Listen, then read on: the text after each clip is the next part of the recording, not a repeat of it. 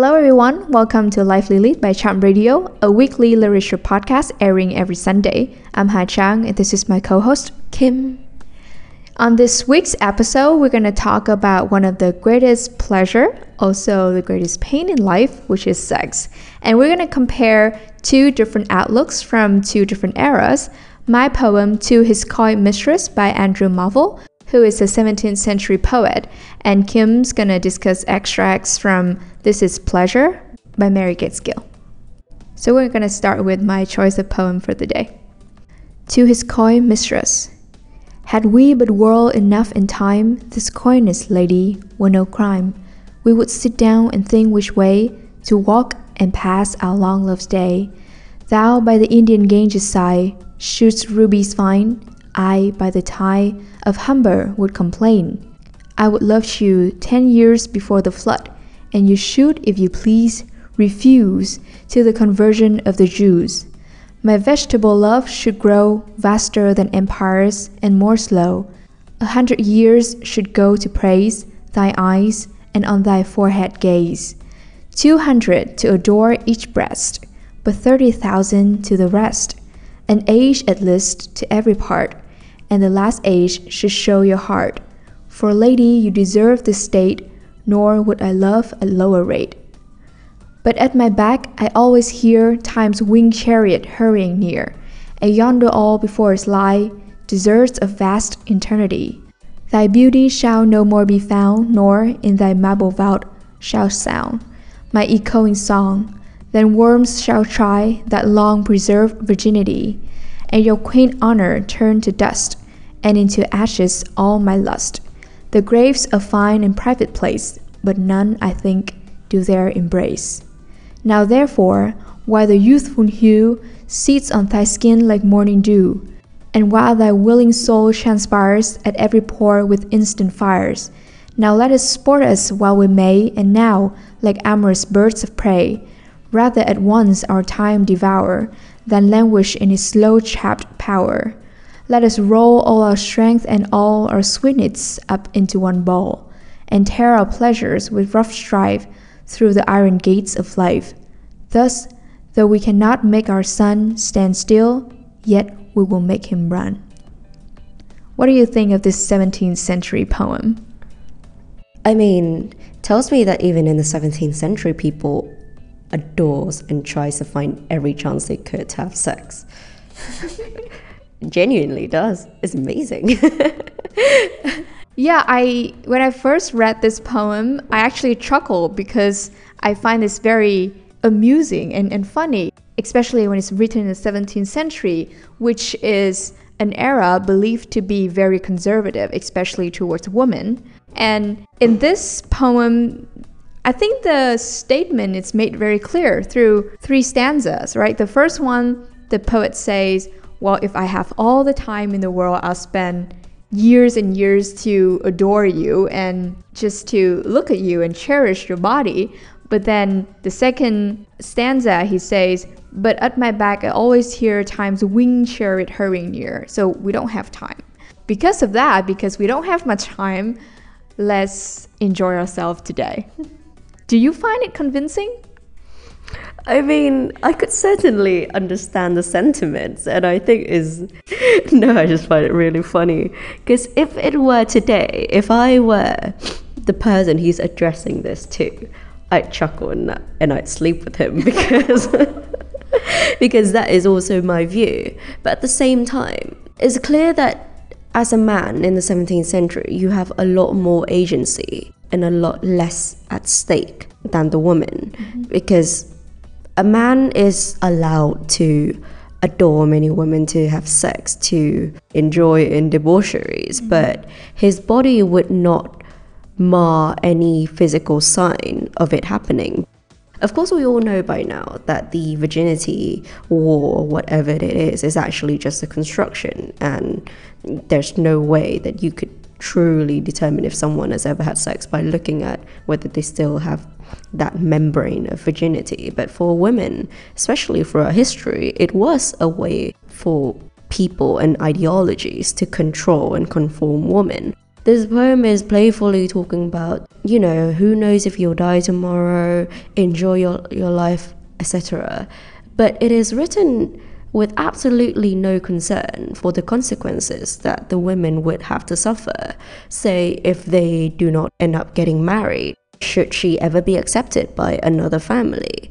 The desire for chastity, for sexual chastity for women back in the day, is not so much as women are worried about keeping their purity for I don't know, some sort of personal gratification. It's not, it is literally about keeping your value as a commodity, keeping your value as a person, because you will get ostracized by your family, by your future husband, by society if you fail to uphold this.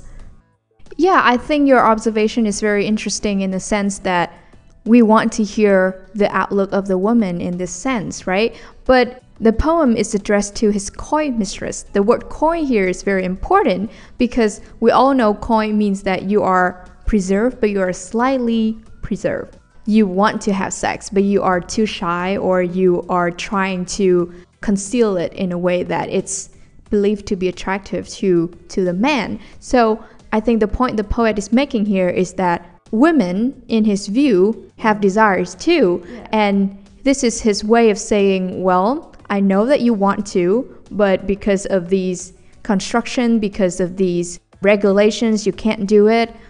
The thing is, let's do it because we don't have much time.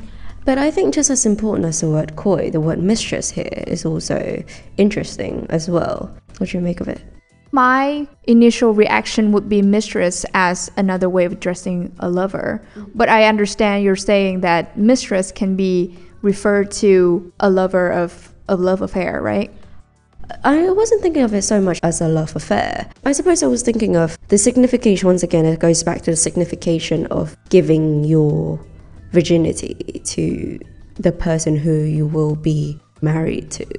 And then here, it just indicates the lack of legitimacy of mm. this current relationship status that, once again, for me, it speaks of a potential threat to her future Mm-hmm. Like that is why I suppose one would try to be reserved here. But yeah, I think it's absolutely right. The fact that women back in 17th century and now we all have desires. We mm-hmm. should all be gratified.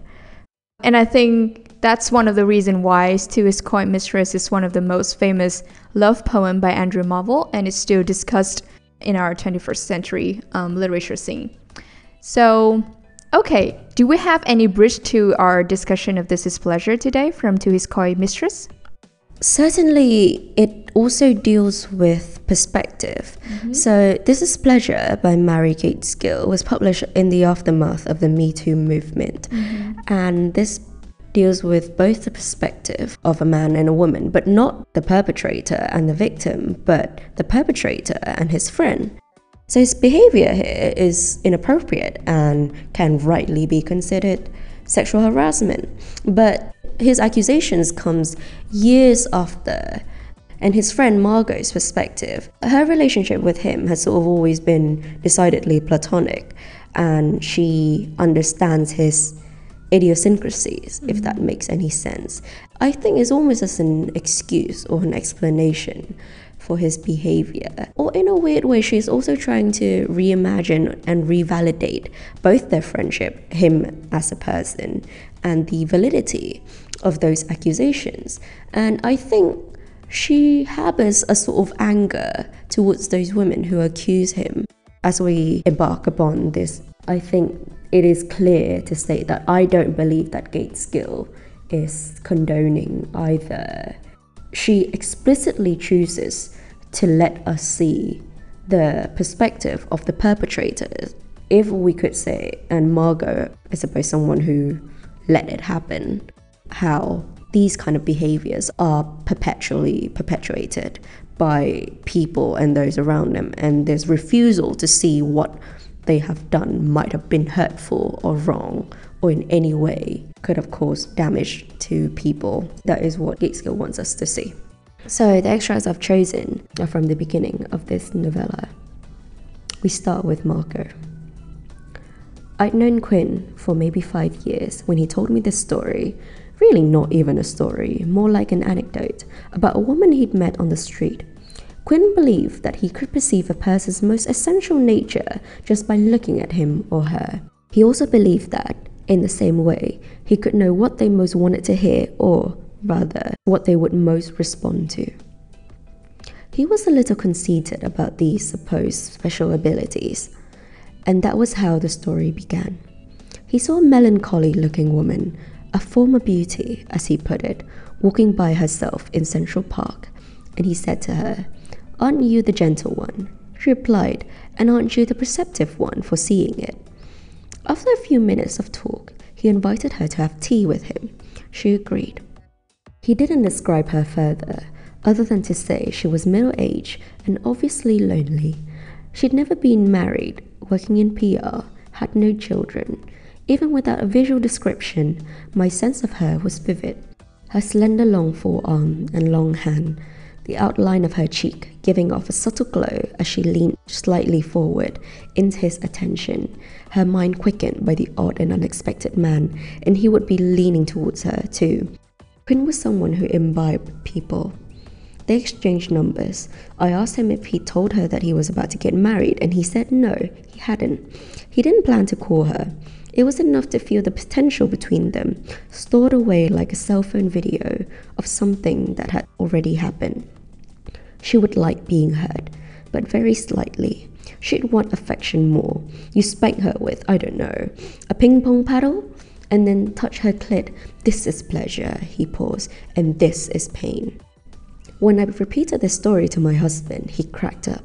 We both did. For years after, a purpose of nothing, one of us would croak, This is pleasure. My husband would make a perverted face and pinch the air, and this is pain. And both of us would crack up, just laugh our asses off.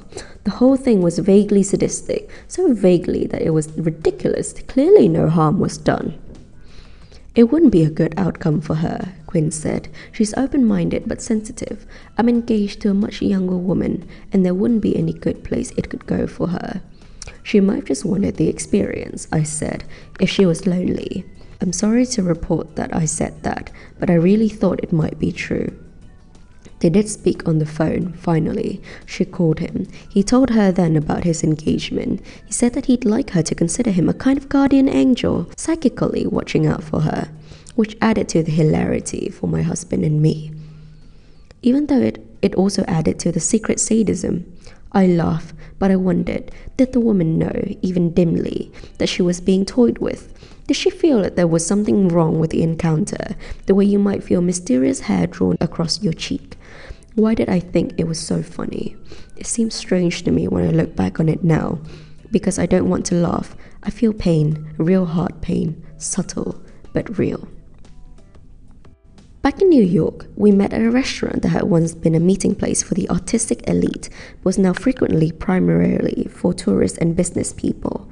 We were seated at a deep banquet. Quinn told the waiter that he wanted to sit on the same side as me so we could talk more easily. And then he was there with his place setting. I'm sure he didn't say this right away, but in my memory he did. Your voice is so much stronger now. You are so much stronger now. You speak straight from the clit. And, as if it were the most natural thing in the world, he reached between my legs. No, I said, and shoved my hand in his face, palm out, like a traffic cop. I knew it would stop him. Even a horse would usually obey a hand held in its face like that, and it outweighs a human by nearly a thousand pounds. Looking mildly astonished, Quinn sat back and said, I like the strength and clarity of your no. Good, I replied. We ordered our meal. We talked about food. Food. Quinn. I told Margot and I told my brother. I did not tell my wife. Not at first. I still had hope that it would blow over, or at least be handled quietly, and my hope was not unfounded. At first, the suit was not against me, but against the publishing house, and all she wanted was a payment, which the company was prepared to make, as long as she kept quiet about her complaints. Her complaints were petty, absurd, which meant, as Margaret pointed out, that they were almost impossible to keep quiet about. How would you enforce that? she asked. How would you even know what she was talking about at cocktail? cocktail parties. Where else would she talk about it? Rape is one thing, but it's not like she can go to the media to report some weird things you said years ago. Margot was wrong. I felt that even as she spoke. The watching her sitting squarely in her sense of reality, speaking confidently as she reached for the salt and lavishly poured it on whatever she was eating, I was assured. I felt her love for me. If people could see the emails between my accusers and me, I believe they would be very surprised. My wife says over and over how stupid I was to send personal emails with any hint of flirtation from a company account. She never sends any personal communication from her work server, no matter how perfectly platonic. But Though I seldom engage with her when she's on this tier, I believe that these emails are my best defense, even when they're tiny bit sexy, because they show mutuality, pleasure, even gratitude, friendship. Caitlin Robinson was my friend for 11 years. Yes, she was full time an employee. She was even to some degree a protege. But she was ultimately a friend. She came to parties at my home. She met my wife and child. When Caitlin Robinson came to work for us, she was 24, a plain, dour young lady with a drab haircut, dirty blonde, and a sexless style that I enjoyed teasing her about. I could sense that she was irritated by the teasing, but she was a good sport, which made me like her, which she must have known, because within months she was teasing me back, calling me straight fairy, fob, and buttercup, saucy. She showed unexpected spunk, and when she tossed one of these cute mots over her shoulder, it made her angular ass uh, seem somehow more round. And she knew I was right. When she finally decided to do something about her hair, she asked me, So what do you think would look good? She said it tauntingly, but I could see that it was a serious question, and so I answered it. She took my suggestion, and her appearance improved by at least three points, which was probably why, when I offered to accompany her to a shopping trip, she agreed very enthusiastically. So, what do you think? I get a little bit uncomfortable when you start reading about the section of Quinn and when he talks about his encounters with different women and he thinks that this is not sexual. I mean, I can clearly tell that he has some advance upon them, and that could be clearly accused to be sexual harassment. Quinn himself described himself as a sensualist. He just like he likes women. He liked to toy with them. He seems to think that yeah, like sex is the core of every single person, and it's something mutual between them as well. But the thing is that he is so wrapped in his own perspective. He so confidently believes that he understands people that he just refuses to see how this could have made them really, really uncomfortable. I don't know whether he thinks everyone agrees with him or he just thinks he has so much power that whatever he does, people should understand him and he has the right to do it. Yeah, I feel like Quinn opposed very closely the discourse of patriarchy, the discourse that men should be understood for their sexual advance, for their sexual needs, for their physical assault on women. We all know that women has desires too, and Quinn firmly believes that women also have desires. That's why she she should be toying with him. She should be coy. She should be responding to his sexual advances. But here is not a question about keeping your chastity anymore. It's not about ex- your women are not expected to be chaste anymore. But here is it's just about crossing a personal boundaries that you are not willing to share. Here is Quinn piercing through people's personal boundaries that they probably are not willing to share with him or he plays with their feelings and they're being toyed with as Margot said. It's interesting, isn't it? Because, yeah, the women in here, as Quinn describes, just like in the poem, they are coy. When you talk about that, I immediately see the link between This is Pleasure and To His Coy Mistress. But I think the reason I'm less uncomfortable with To His Coy Mistress, but rather find it funny, is that it's just a one sided speech. He hasn't done anything yet. But here, Quinn, he has done stuff. Yeah, and he has physically crossed that personal boundary here, Andrew Marvell in this poem is just proposing that I think you have desire. I think if you keep it until you die, this is going to be a waste. I think you should put your desire to good use, right? Also, equally to blame here is Margot's perspective. I mean, you could say that she was one of the victims of Quinn, but she excused him and he probably meant a lot to her. So he she wasn't bothered by it and she stopped him before he could make any advances. But the fact that she and her husband was laughing about what Quinn said about a woman for me is equally sinister. It was the mentality of that kind of social circle surrounding Quinn that allowed him to continue to be like this.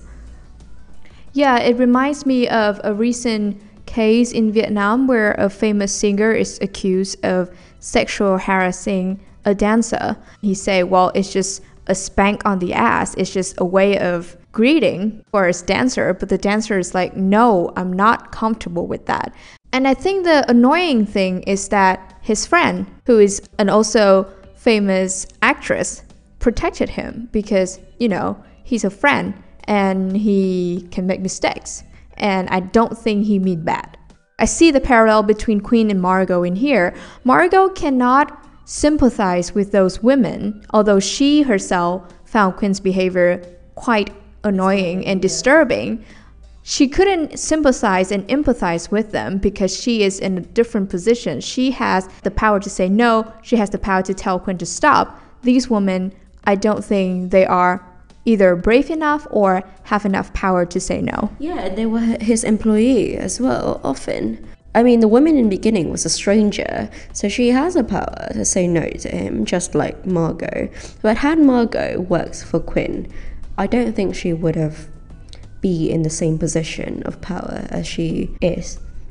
Yeah, so I think what we want to say here is that yes, women have desires and we should be gratified, but also we should be respected and there should be clear personal boundary. When we say no, it means no. Mm. All right.